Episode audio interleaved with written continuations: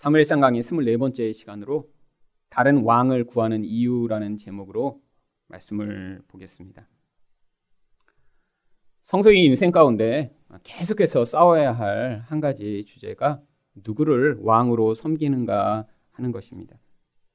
하나님은 우리를 하나님만을 또 예수님만을 왕으로 섬기도록 구원하셨는데 우리는 우리 죄성으로 말미암아 끊임없이 하나님 외에 다른 것, 다른 사람을 왕으로 섬기고자 하기 때문에 우리 일생 내내 문제가 발생합니다.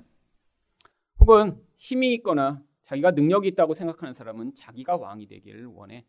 자기가 더 높아지고 자기가 어떤 영향력을 미치고 또 사람들에게 인정받고자 몸부림을 치죠. 자기가 약간 능력이 부족하고 또 주변에 자기보다 강한 자가 있다라고 생각을 하면 그 사람을 왕으로 삼아 그를 통해 내가 혜택을 얻어내고 이익을 얻기 위해 사람들은 애씁니다. 그런데 이런 인간의 기본적인 경향성이 바로 선과 악을 스스로 판단하여 하나님의 자리에 서고자 했던 아담의 죄악이 일생 내내 반복되는 것입니다. 그래서 예수를 믿어도 결국 예수님만을 왕으로 섬기지 않고 일생 내내 다른 왕을 추구하며 사는 경향성을 보이는 것이죠. 오늘 사무엘은 하나님 외에 다른 왕을 달라라고 요구했던 이 이스라엘 백성들을 모아놓고 다시 그들에게 경고합니다. 오늘 읽으셨던 1절부터 5절 말씀 가운데 핵심적인 것은 나는 너희들을 다스리는 동안 한 번도 이렇게 뇌물을 취하거나 또 악한 일을 하지 않았다라고 그들에게 증언할 것을 요구한 것입니다. 3절에 그 핵심적인 말이 담겨 있습니다. 내가 여기 있나니 여호와 앞과 그의 기름 부음 받은 자 앞에서 지금 기름 부음을 받은 왕을 이야기하는 것이죠. 가장 높은 권위를 가진 자 앞에서 내가 나의 이러한 정직함을 지금 너희들한테 증명받고자 한다라고 이야기를 하며 내게 대하여 증언하라. 내가 누구의 소를 빼앗았느냐, 누구의 나귀를 빼앗았느냐, 누구를 속였느냐, 누구를 압제하느냐, 내 눈을 흐리게 하는 뇌물을 누구의 손에서 받았느냐, 그리하였다면 내가 그것을 너희에게 갚으리라. 왜 사람들을 모아놓고 이런 이야기를 하는 것일까요? 단순히 내가 정직하게 이렇게 행했다라는 것을 이야기하고자 한 것이 아닙니다. 지금 백성들은 하나님 외에 다른 왕을 달라고 계속 요구했고 그 결과로 하나님이 사울을 주셨는데 이렇게 백성들이 하나님 외에 다른 왕을 추구한 이유가 사무엘이 잘못해서 그렇게 다른 왕을 추구한 것이 아니라 바로 그 백성들 안에 있던 죄성으로 말미암아 하나님 외에 다른 왕을 구했다라는 것을 증거하고자 나는 이렇게 정직하게 행했지만 그럼에도 불구하고 너희들이 이렇게 왕을 구했다라는 사실을 이야기하고자 하는 것입니다. 그렇다면 왜 하나님 말고 다른 왕을 구하는 것일까요? 첫 번째로 하나님의 구원 역사를 망각하기 때문입니다. 6절과 7절 말씀을 보겠습니다. 사무엘이 백성에게 이르되 모세와 아론을 세우시며 너희 조상들을 애굽 땅에서 인도하여 내신 이는 여호와시니 그런즉 가만히 서 있으라 여호와께서 너희와 너희 조상에게 행하신 모든 공의로운 일을 내 대하여 내가 여호와 앞에서 너희와 담론하리라. 사무엘은 갑자기 수백 년 전의 과거의 역사를 진술하기 시작합니다. 하나님이 애굽에서 어떻게 이스라엘 백성들을 구원해 내셨는지, 또 지금까지 하나님이 행하신 일이 무엇인지 지금 백성들 앞에서 설명해 주겠다라고 이야기를 하죠. 왜? 갑자기 이렇게 과거 이야기를 하는 것일까요? 지금 이스라엘 백성들이 왕을 달라라고 요구하는 이 행위가 하나님이 과거에서부터 계속해서 보여주셨던 그 놀라운 구원 역사를 다 잊어버렸기 때문에 지금 현재 그 과거의 기억이 아니라 지금 내 눈에 보이는 어떤 필요와 목적을 따라 하나님 말고 다른 것을 구하기 때문입니다. 여러분 이런 이스라엘이 하나님 말고 다른 왕을 구하는 이런 모습은 성도의 인생 가운데도 끊임없이 똑같은 모습으로 반복되고 있습니다. 여러분 예수를 진짜 깊이 믿을 때 하나님이 그런 놀라운 구원의 은혜를 경험하지 않고 어떻게 예수를 믿을 수 있나요? 살다 보면 우리 인생 가운데 이런 하나님이 놀라운 구원 역사가 아주 강력하게 미치게 되는 그런 경험들을 하게 됩니다. 은혜를 받아서 찬양을 부르면 이전에는 그냥 아무런 느낌이 없이 부르던 그런 찬양도 이제는 눈물을 흘리며 부르게 되고 이제는 기도를 해도 5분 이상 기도를 못하는 그런 상황이다가 아니 그런 구원의 은혜가 크게 미칠 때는 오랫동안 기도도 하게 되고요.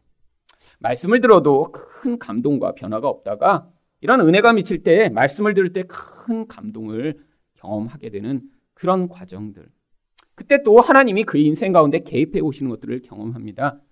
어떤 상황 가운데 나는 해결할 수 없는 그 상황의 문제를 하나님이 해결해 주시며 또한 나의 영적인 부분에서 하나님이 나를 그 예수 그리스도로 말미암아 구원하셨다라는 사실이 우리 영혼 가운데 깊이 새겨지며 그 은혜가 나타나 야 예수 믿는 것이 이렇게 좋은 것이구나 내가 우리 하나님을 더 사랑하고 싶다라는 그런 마음을 가졌을 때 그게 우리가 열심히 노력해서가 아니라 하나님이 인생 가운데 개입해 오시며 은혜로 우리를 그 영적인 죄악과 어두운 가운데 구원해 주실 때 그때 경험하게 되는 그런 현상들이죠. 근데 문제는 그런 은혜가 시간이 지나면 다 무뎌지고 잊혀진다라고 하는 것이죠. 다시 옛날을 경험했던 그런 구원의 은혜는 너무너무 희미해서 그런 마음을 내가 언제 가졌었나? 라는 생각을 하게 되고요. 또 일상 가운데 살아가며 지금은 현실적인 문제, 나의 그런 현실에서 경험하는 그런 상황들만 고민하게 되는 그런 상황들이 많이 있는 우리들. 바로 우리들의 이런 모습이 이스라엘 백성들이 하나님이 구원하셨던 그 구역 역사를 망각한 채 지금 현실의 문제만을 해결받기 위해 다른 왕을 구하는 모습과 똑같은 모습입니다. 그래서 8절에서 사무엘은 애굽에서 있었던 그 구원 역사를 이렇게 이야기를 합니다. 야곱이 애굽에 들어간 후 너희 조상들이 여호와께 부르짖음에 여호와께서 모세와 아론을 보내사 그 두 사람으로 너희 조상들을 애굽에서 인도해 내어 이곳에 살게 하셨으나 바로 애굽에서 하나님이 모세와 아론이라는 사람으로 그 노예되었던 자들을 구원하신 일을 지금 진술하고 있는 것이죠. 이것이 성도의 인생 가운데는 어떻게 나타난 일인가요? 바로 모세와 같은 중보자여 우리를 인도하는 예수 그리스도 아론과 같은 제사장 역할을 하며 우리를 죄에서 자유케 한 예수 그리스도로 말미암아 마귀에게 노예되어 끊임없이 고통스럽게 살던 우리를 구원해 주신 그 놀라운 구원 역사를 사실 지금 이 사무엘은 애굽에서 너희가 구원을 받지 않았느냐라고 설명하고 있는 것이죠. 그뿐 아닙니다. 또 구절에 보시면 그들이 살고 있는 현실, 가나안 땅에서 또 그들이 어떻게 그들이 고통할 때 구원이 임했는지 이렇게 이야기합니다. 그들이 그들의 하나님 여호와를 잊은지라 여호와께서 그들을 하솔 군대 장관 시스라의 손과 블레셋 사람들의 손과 모압 왕의 손에 넘기셨더니 그들이 저희를 침해 하나님을 잊어버리니까 이 땅에서 그들이 고통당했다라고 하는 것입니다.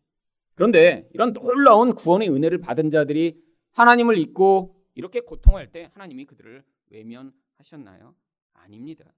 11절을 보시면 또 그들을 어떻게 구원하셨는지 이렇게 기록합니다. 여호와께서 여룻바알과 베단과 입다와 나 사무엘을 보내사 너희를 너희 사방 원수의 손에서 건져내사 너희에게 안전하게 살게 하셨거늘 많은 사사들을 하나님이 보내주셨습니다. 끊임없이 반역하고 끊임없이 하나님을 외면하던 자들인데 그렇게 하나님이 은혜를 베푸셔도 금방 잊어먹고 또 우상을 섬기던 자들인데 하나님이 반복해서 그들을 이런 많은 사사들을 통해 구원해 주셨다라고 하는 것이죠. 여러분 우리 또한 그렇지 않나요? 우리 인생 가운데 하나님께 급할 때는 나와 하나님 도와주세요, 살려주세요라고 간구하다가 문제가 사라지기만 하면 금방 잊어먹는 우리 모습이요. 급할 때는 어, 정말 하나님 안 도와주시면 큰일 날 것 같다라는 그런 간절한 모습으로 허둥지둥 하다가도 또 그런 문제의 상황이 지나가자마자 다시 세상 쾌락과 세상의 풍요를 쫓아 살아가는 우리의 모습이요. 바로 이스라엘 백성의 모습이나 우리의 모습이나 똑같은 모습으로 지금 살고 있는 것입니다. 그런데 이렇게 하나님이 베푸신 그 놀라운 은혜를 왜 자꾸 이렇게 우리는 망각하는 것인가요? 첫 번째로 인간의 이기성 때문입니다. 여러분, 이 인간의 무서운 이기성은 자기에게 이익이 되는 거는 잊어버리지 않고 다 기억해요. 여러분, 남에게 돈 빌려주시고 나서 막 잊어버리세요? 그런 분 있으시면 제가 꼭 친했으면 좋겠어요. 그래서 그런 분한테 돈 좀 빌리고, 아, 그 다음 이렇게 잊어버리시니까 얼마나 좋겠어요? 여러분, 남 돈 빌려준 거는 절대 인간은 안 잊어먹습니다. 여러분, 근데 남한테 돈을 빌리고 잊어먹는 사람은 아주 많아요, 아주. 아마 의도적으로 막 잊어버리고자 애쓰는 것 같아요. 여러분, 왜 인간이 이렇죠? 이기성 때문이죠. 나에게 이익이 되는 거는 잘 안 잊어먹습니다. 근데 나에게 손해가 나려고 하면 마음에서 자꾸 밀어내버리는 거예요. 하나님의 은혜도 그래요. 그 당시에는 내 문제가 힘들고 어려우니까 그의 구원을 바라지만 문제가 해결되자마자 나의 이기성은 다시 나에게 더 큰 이익을 가져다 주는 것처럼 보이는 것에 집착하다 하나님을 내 마음에서 밀어내 버리는 것이죠. 여러분, 우리 인생 가운데 끊임없이 이기성이 결국 하나님과의 관계를 파괴하는 영향력으로 나타나는 것입니다. 그뿐 아닙니다. 또한 이렇게 하나님의 은혜를 자주 망각하는 이유가 우리 일상을 살면서 이런 하나님이 구원하신 영적 구원에 대한 가치를 우리가 자꾸 과소평가하기 때문이죠. 현실에서는 돈이 더 강력해 보입니다. 현실에서는 내 일상에서의 편리가 더 중요하고요. 현실에서는 내 자녀가 성공하는 게 하나님이 베푸시는 그 놀라운 구원보다 훨씬 더 중요하게 여기니까 자꾸 자꾸 내 현실에서 내가 중요하다라고 생각하는 그것에 관심을 집중하고 그것을 추구하다가 하나님이 우리를 이렇게 죄에서 자유케 하시고 우리에게 은혜를 베푸시고 내 영혼을 그렇게 구원해 주신 그 놀라운 은혜에 대해서는 자꾸 망각하기 시작하는 것입니다. 그뿐 아니라 또한 우리가 받은 은혜가 얼마나 큰 것인가를 자꾸 우리가 잊어버려서 그렇습니다. 여러분 무엇이 귀한 것이다라고 하면 여러분 그것에는 관심을 기울이게 되어 있어요. 그럼 만약에 이게 손에 100억짜리 반지를 하나 끼고 있다고 생각해 보세요. 자주 잊어버리실까요? 세수하다가 교회 화장실에도 이렇게 놓고 왔다가 다음에 전화하셔서 어 목사님 화장실에 혹시 반지 하나 보셨어요? 그럼 어, 못 봤는데요. 아, 괜찮아요. 뭐 이러실까요? 100억짜리 반지면? 여러분 100억짜리 끼고 있다면 막 하루 종일 생각날 거예요. 절대 아무데나 놓지도 않겠죠. 여러분 귀하니까요. 귀한 거는 관심을 기울이고 계속해서 생각하게 되어 있습니다. 여러분 근데 하나님이 우리에게 베푸신 구원이 하나님이 이렇게 힘이 많이 남아도셔서 그래서 잠깐 도와주신 그런 구원인가요? 아니에요. 하나님은 자기 아들을 우리에게 죽이시고 내어 주심으로 말미암아 우리를 구원해 주셨습니다. 하나님이 놀라운 은혜를 베풀어 주신 거예요. 그런데 우리는 그 하나님이 베풀어 주신 그 놀라운 예수 그리스도의 희생에 대해서는 자주 잊어버리고 지금 나의 삶에서 내가 얼마나 손해 보지 않는가, 내가 얼마나 불편하지 않는가, 나의 삶에서 얼마나 이익이 되는가만 자꾸 생각을 하다 보니까 자꾸 이기적이 되고 하나님이 베푸신 그 구원에 대해서는 망각하는 것이죠. 여러분 그래서 우리가 복음을 계속해서 들어야 합니다. 아니 일주일에 이렇게 한 번 듣는 것만으로는 사실 우리 근원적 이 죄성이 잘 변하지 않아요. 여러분 이 주일에 와서 듣는 이 한 번의 말씀이 여러분을 바꿀 수 있다면 저는 정말 할렐루야라고 매일 춤을 추며 살겠어요. 근데 제가 이렇게 목회를 해보니까 이 주일만으로는 잘 안 변하시는 것을 제가 계속 확인합니다. 그래서 여러분들 하나님이 여러분에게 계속해서 그 은혜를 베풀 수 있는 통로를 찾으셔야 돼요. 여러분, 일상 가운데 그 복음을 듣지 못하면 우리 근원적 죄성은 자꾸 눈에 보이는 나의 쾌락과 영광을 위해 추구해 나가고 끊임없이 매일 어떻게 하면 내가 더 손해 보지 않고 어떻게 하면 더 즐겁고 행복하게 살까만을 생각하는 그런 구원과 관계없는 아니 그 과정을 통해 다른 왕을 추구하며 살아가는 그런 이스라엘 백성과 같은 모습으로 살게 되어 있는 것입니다. 두 번째로 왜 하나님 말고 다른 왕을 구하는 것일까요? 하나님을 두려워하지 않기 때문입니다. 12절 말씀을 보겠습니다. 너희가 암몬 자손의 왕 나하스가 너희를 치러 옴을 보고 너희 하나님 여호와께서는 너희 왕이 되심에도 불구하고 너희가 내게 이르기를 아니라 우리를 다스릴 왕이 있어야 하겠다 하였도다. 사울이 왕으로 세워졌는데 사람들은 그를 마음에서 아직 왕으로 인정하지 않았습니다. 아니 저런 청년이 우리를 구원할 수 있겠어? 그런데 이 암몬이 나하스가 쳐들어오니까 두려움에 다 사로잡힌 거예요. 그 왕이 그들을 구원할 수 있다고 믿었으면 그 사울을 찾아와 사울이여 우리를 구원해 주세요라고 했을 텐데 아니 저런 시시한 청년으로 어떻게 구원을 받지? 라고 하니까 사람들이 다 목 놓아 울었던 것이죠. 그때 진짜 좀 강한 왕이 와서 우리를 다스려주면 좋겠다라고 생각하는 그때에 하나님이 놀랍게도 사울 위에 기름을 부으시고 그로 말미암아 구원을 베푸신 상황입니다. 여러분 세상에 대한 이런 두려움이 사람들로 말미암아 결국 왕이 있으면 좋겠다. 누군가 나를 지켜주면 좋겠다라고 하는 그 근원적 두려움을 폭로하는 기회가 되는 것이죠. 여러분, 우리 인생 가운데도 그래서 하나님이 예수를 믿어도 이렇게 끊임없이 세상 때문에 두려워하는 상황들을 경험하게 하시는 것입니다. 여러분, 예수를 믿은 뒤에도 우리는 끊임없이 두려워하는 일들이 생깁니다. 내 자녀에게 이런 나쁜 일이 일어나면 어떻게 하지? 아기가 어릴 때는 아프기만 해도 걱정되죠. 근데 시간이 지나 보면 아, 그 감기 때문에 그때 그렇게 그냥 난리치면서 참 그렇게 호들갑을 왜 떨었을까 이런 생각이 드는데 아기를 키우는 부모는 아기가 조금만 기침만 해도 어머 어머 어떻게 된 거야 어떻게 된 거야 여러분 걱정됩니다. 세상에서는 그러다가 심하게 아픈 아이도 있고요. 어, 정말 그러다가 죽는 아이도 있죠. 여러분 우리 안에 두려움이 너무 많아요. 한국에 전염병이 이렇게 돌아서 몇 년 전에도 신종 플루라고 이렇게 돌고 나니까 사실 교회에 출석하는 인원이 확 줄고 사람들이 놀러 가지도 않아요. 그 두려움이 사람들을 지배하기 때문이죠.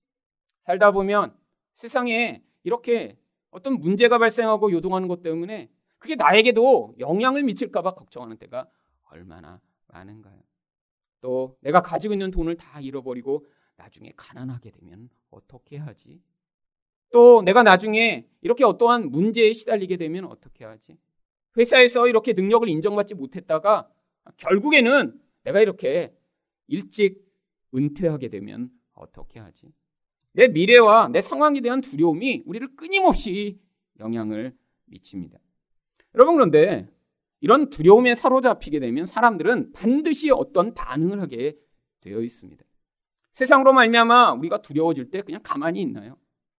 이런 영향력을 받으면 우리 안에서 그런 두려움에 우리가 반응하는 어떤 반응을 하게 되었는데 이런 반응이 다 하나님의 관점에서 보면 우상 숭배이며 또 하나님을 왕의 자리에서 몰아내는 행위라고 하는 것이죠. 여러분 세상에 대한 두려움에 빠진 자들이 어떻게 반응하나요?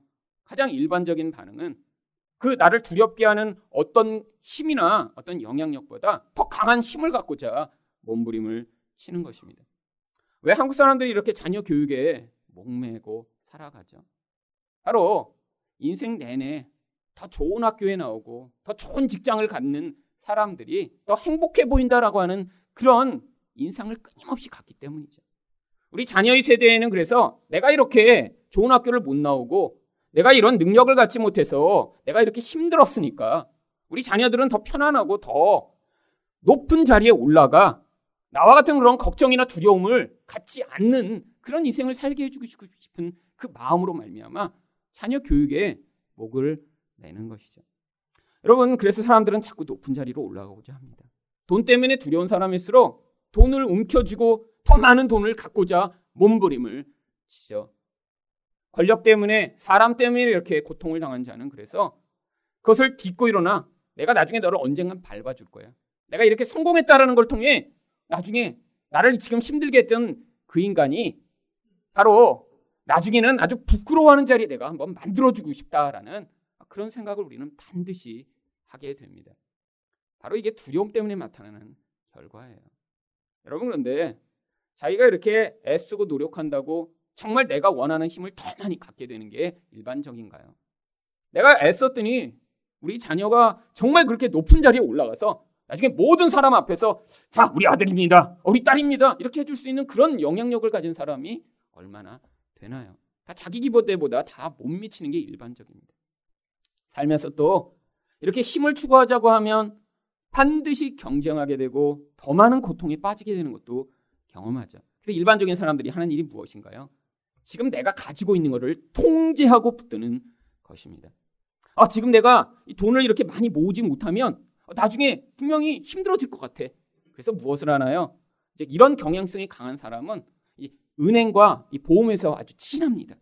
그래서 통장도 하나만 만들면 안 돼요. 두려움이 많기 때문에 여러 곳에 분산해서 이 은행에 5천만 원씩만 이렇게 해서 나중에 예금 보호법으로 보호받을 수 있는 정도 꼭 넣어놓고 그래서 모든 재산을 골고루 분배해 놓고 또 혹시 나중에 두려운 일이 갑자기 벌어지면 예금으로 보호되지 않는 그런 상황에 대해서는 보험으로 해결받고자 또 보험에도 일정 금액을 넣어놓고 삶에서는 아끼고 아끼고 아껴서 사는 것입니다. 그럼 통제하는 거죠. 여러분 돈만 통제하나요? 사람도 통제합니다.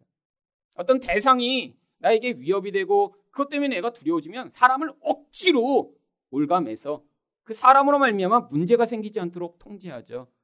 대부분 부모들이 이런 통제가 강력한 부모일수록 두려움이 많은 것입니다.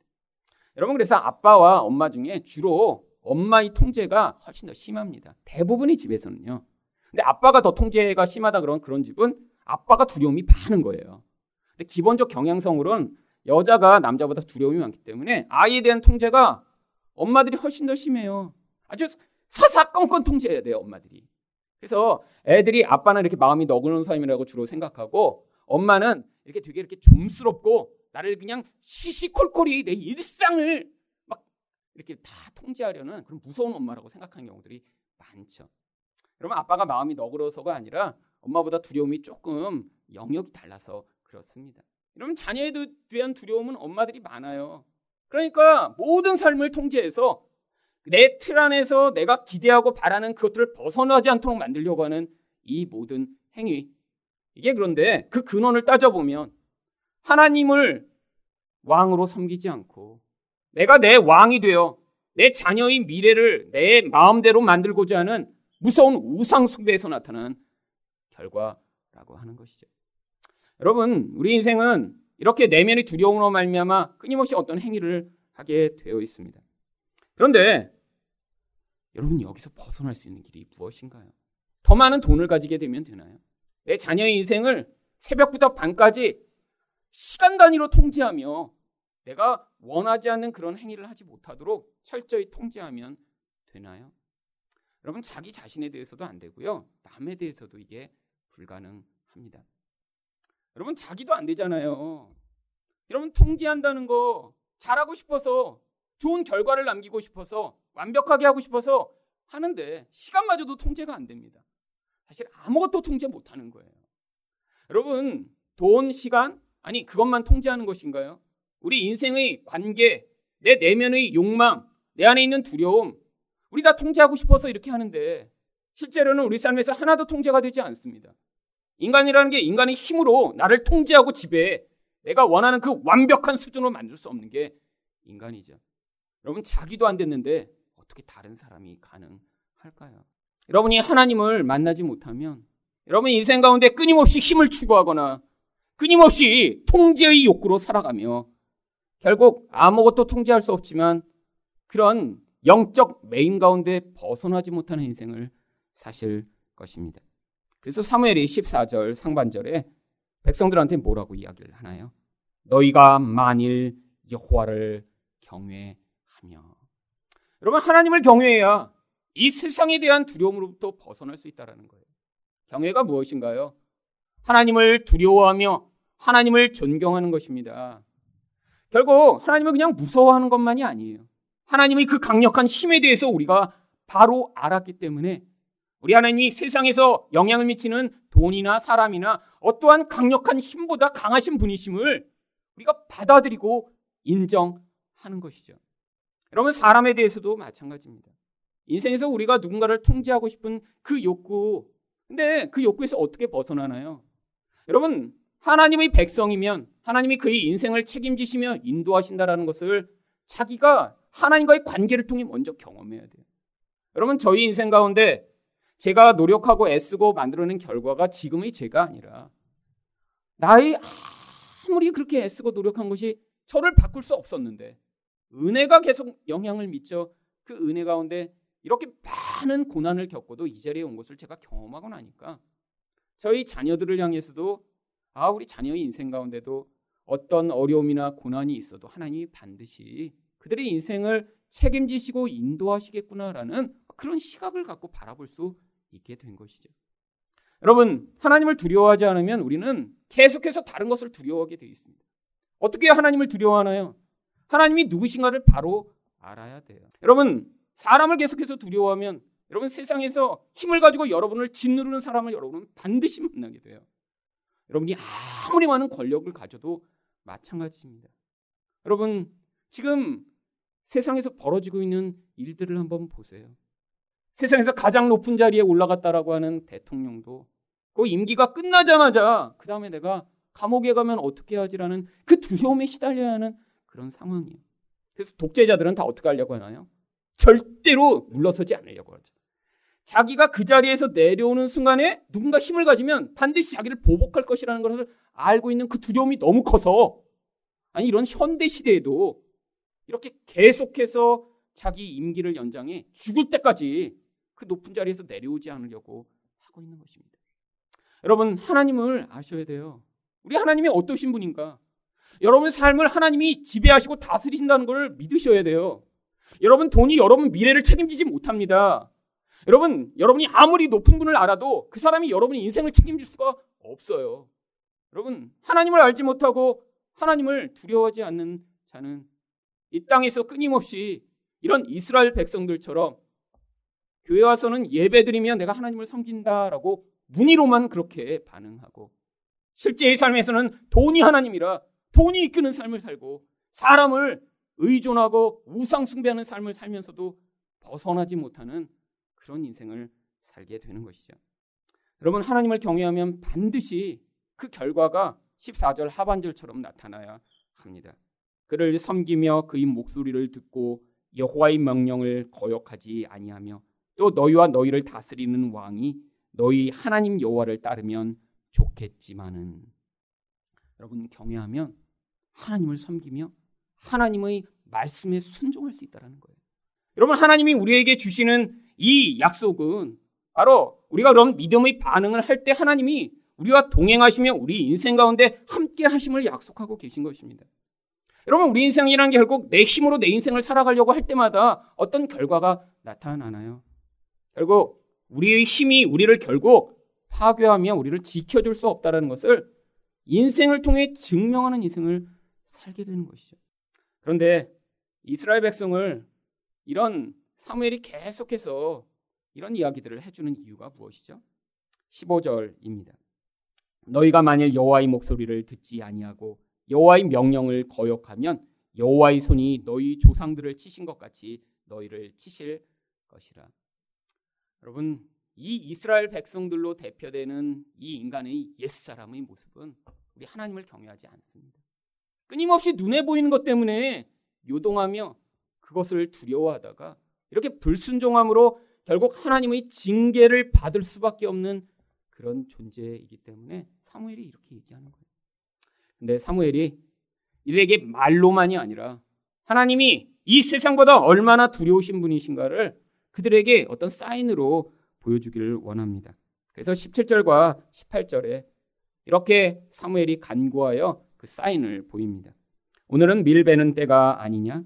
내가 여호와께 아뢰니니 여호와께서 우레와 비를 보내사 너희가 왕을 구한 일 곧 여호와의 목전에서 범한 죄악이 큼을 너희에게 밝히 알게 하시리라.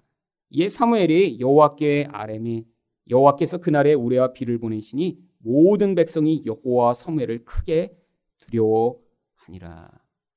여러분 원래 밀 베는 때는 건기입니다. 비가 오면 안 돼요. 그런데 갑자기 사무엘이 기도를 했더니 한 번도 그런 건기 때 오지 않던 비가 쏟아지며 우레가 치니까 사람들이 두려워하기 시작한 거죠. 여러분 이건 이런 하나님의 약속이 얼마나 진실한 것인가를 그들에게 사인으로 보여주고자 한 번 이런 일을 한 것입니다. 여러분이 사무엘과 같은 선지자니까 이런 일이 가능하죠. 여러분 근데 이런 사인을 보인다고 사람이 정말 변하나요? 아니에요. 이때만 두려워했지. 그 다음에 또 이들은 우상 숭배를 하기 시작하죠. 여러분 그래서 지금 이 목사들이 이렇게 목사들도 이렇게 한 번씩 비 오게 만들고 막 번개치게 하고 그러면 사람들이 막 이렇게 어, 듣게 될까요? 아닙니다. 여러분 일시적인 변화는 소용없는 거예요. 여러분 구약 성경에서 이렇게 기적이 많이 나타났어도 하나님이 놀라운 은혜가 나타났어도 이스라엘 백성의 본질이 변하지 않았지만 여러분 언제부터 그런 본질적 변화가 가능해졌죠? 예수님이 오시고 성령이 임하면서 그렇게 불가능해 보이던 제자들의 삶에서 놀라운 변화가 나타나기 시작합니다. 하나님을 경외하는 것은 머리로 하는 게 아니라 영혼에 대한 믿음의 반응이기 때문입니다. 마지막으로 왜 하나님 말고 다른 왕을 구하는 것일까요? 하나님을 구원자로 기대하지 않기 때문입니다. 21절 말씀입니다. 돌아서서 유익하게도 못하며 구원하지도 못하는 헛된 것을 따르지 말라. 그들은 헛되니라. 여러분, 구원하지 못하는 헛된 것이 무엇인가요? 우상이죠. 사람들이 두려워하여 하나님 말고 의존하는 모든 의존의 대상들. 근데 사람들이 의존해 보니까 그 의존의 대상이 구원하지 못한다는 거예요. 근데 사람들이 왜 구원하지도 못하면서 그 대상을 자꾸 의존하나요? 두려움 때문이죠. 그래서 이사야 선지자는 이 우상에 대해서 무엇이라고 이야기를 합니까? 이사야 44장 15절입니다. 이 나무는 사람이 땔감으로 삼는 것이거늘 그가 그것을 가지고 자기 몸을 덮게도 하고 불을 피워 떡을 굽기도 하고 신상을 만들어 경배하며 우상을 만들고 그 앞에 엎드리기도 하는구나. 여러분 우상이라고 만들어 놓고 사람들이 거기다 절하고 구원해 달라고 하는데 그 나무를 패 갖고 또 떡을 구워 먹기도 하고 불도 피기도 한다는 것이죠. 물론 구약에서는 이렇게 눈에 보이는 우상을 만들어 거기에 경배했습니다. 하지만 그것만 우상이 아니죠. 우리들은 눈에 보이지 않는 모든 것, 하나님의 자리에 올려놓고 우리가 의존하는 그 모든 것을 바로 이렇게 의존하는 것입니다. 여러분, 우리 인생 가운데 이렇게 하나님을 두려워하지 않으면 이런 비참한 인생을 살아가게 돼 있어요. 돈이 인생을 구원하지 못하고 사람이 구원하지 못합니다. 아무리 능력이 많아도 그것이 자기를 구원하지 못해요. 그런데 많은 사람들은 믿음이 없기 때문에 결국 그 눈에 보는 것을 평생 의존하며 살다가 죽음 이후에야 그것이 얼마나 무익한 것인가를 깨닫게 되는 것입니다. 그런데 이스라엘 백성들이 끊임없이 유혹받았던 그 유혹의 대상이 무엇이었나요? 오늘 10절 말씀을 보시면 우리가 여호와를 버리고 바알들과 아스타롯을 섬김으로 범죄하였나이다. 결국 바알과 아스타롯이라고 하는 신들이었어요. 여러분 이 신들의 특징이 무엇이죠? 바로 사람들에게 풍요와 쾌락을 약속했다라고 하는 것입니다. 여러분이 지금의 이 한국의 모습이 아닌가요? 더 부자가 되고 더 풍요해져서 그래서 뭐 하고자 하는 거예요? 그래서 나를 더 많은 쾌락을 누리게 만들 그 목적을 위해 인생을 다 살아갑니다. 여러분, 그래서 모든 게 바뀌어 버렸어요. 여러분, 결혼도 사람들이 왜 결혼을 하려고 하죠? 세상에서는 그 배우자가 가지는 어떤 종류의 힘, 풍요로 말미암아 내가 원하는 쾌락이 더 많이 주어지는가가 그 결혼의 승낙 여부입니다. 여러분 그래서 결혼을 준비하다 깨지는 그런 경우들 뭐 때문에 깨지나요? 누군가 내가 원하는 만큼의 그런 종류의 힘을 가지고 있지 못하다는 게 발각돼서 깨지는 경우도 굉장히 많아요. 나는 이렇게 넓은 아파트에 살고 싶었는데 연애할 땐 몰랐는데 나중에 아파트를 마련하지 못한다는 걸 알고 결혼을 깨뜨려 버리고 나는 이런 종류의 그런 힘 있는 남편을 원했는데 남편의 연봉을 알고 보니까 어머 중소기업에 다녀? 아, 그러면 나는 결혼할 수 없어 라고 깨뜨려 버립니다. 여러분 다 결혼도 자기 풍요와 쾌락을 위한 도구가 되어버린 거죠. 여러분 결혼만 그러나요? 직장을 선택할 때도 다 그렇습니다. 여러분 인생의 모든 게 그래요. 그런데 더 안타까운 건 뭔지 아세요? 여러분 교회를 선택할 때도 이젠 사람들이 풍요와 쾌락이라고 하는 마치 바알과 아세라를 섬기는 것 같은 경향성 따라 교회를 선택합니다. 어떤 쾌락이죠? 뭐 쾌락이 막 무슨 술을 마셨을 때의 그런 그런 즐거움을 이야기하나요? 내가 누리고자 하는 어떤 수준보다 더 높은 수준을 자꾸 누리고자 하는 게 쾌락이죠. 내가 정해놓은 어떤 기준이 특별해요. 근데 그 특별한 것을 만족시킬 수 있는 어떤 상황과 환경을 얻어내고자 애쓰는 것, 그게 바로 쾌락을 추구하는 것이죠. 여러분 사람들이 요즘 교회를 어떤 기준으로 선택합니까? 다른 말씀이 선포되고 나의 죄를 계속해서 발견하며 그래서 거기에서 내가 정말 이런 세상을 왕으로 섬기며 살아가던 자가 그 말씀을 들으며 자꾸 예수 그리스도를 왕으로 섬기는 자리로 옮겨갈 수 있는 말씀이 아니라 얼마나 환경이 좋은가? 엘리베이터는 있는가? 주차장은 마련되었는가? 목사님은 얼마나 어, 듣기에 편안한 설교를 하고 계신가? 여러분 그래서 저희 교회는 걸림돌이 많습니다. 일단 엘리베이터에서 걸려요. 아마 엘리베이터만 있었으면 아마 더 많은 분들이 오셨을지도 모릅니다. 그래도 다행히 주차장은 있어서 아, 그래서 저희 건 아니지만 근데 그것도 이젠 사라질 위기에 곧 처해 있습니다. 이제 진짜와 가짜가 이제 구분되는 시점이에요. 이르시되 너희에게 무엇을 하여 주기를 원하느냐? 여짜오되 주의 영광 중에 우리를 하나는 주의 우편에 하나는 좌편에 앉게 하여 주옵소서. 여러분 예수님은 가서 죽으시겠다는데 그 십자가에 매달리는 예수의 발 붙잡고 거기서 영의정과 우의정 시켜달라고 높은 자리에 앉게 해달라고 그래서 거기서 우리들이 원하는 그런 권력을 좀 맛보게 해달라고 지금 간구하는 이 제자들의 모습이에요. 여러분 제자 12명 가운데 이 두 명만 정말 탐욕이 정말 그 영혼을 사로잡아 이렇게 한 것인가요? 이렇게 말했더니 바로 뒤에서 마가복음 10장 41절에서 다른 제자들이 어떻게 반응합니까? 열 제자가 듣고 야고보와 요한에 대하여 화를 내거든. 야, 예수님이 지금 십자가에 달리시는데 어떻게 그 예수를 향해 이런 것을 요구할 수 있어? 이렇게 화낸 게 아니라 내가 먼저 말하고 싶었는데 이 나쁜 자식아 네가 어떻게 먼저 얘기해? 베드로는 지금 더 많이 화가 났겠죠. 내가 수석 제자인데 내가 예수님 옆에 서야 되는데 지금 그래서 화낸 거예요. 내가 원하는 거 남이 가져서 먼저. 그러면 이게 제자들의 수준이었습니다. 그런데 무슨 일이 벌어지나요? 이런 제자들이 나중에 예수를 위해 스스로 고난과 고통의 자리로 나아가며 예수를 위해 희생하며 예수와 같은 모습으로 섬기는 자들이 되는 것이죠. 이게 놀라운 것입니다. 바로 성령이 그 일들을 행하여 이런 결과를 만드시는 것이죠. 여러분 사람의 영향력이 아닙니다.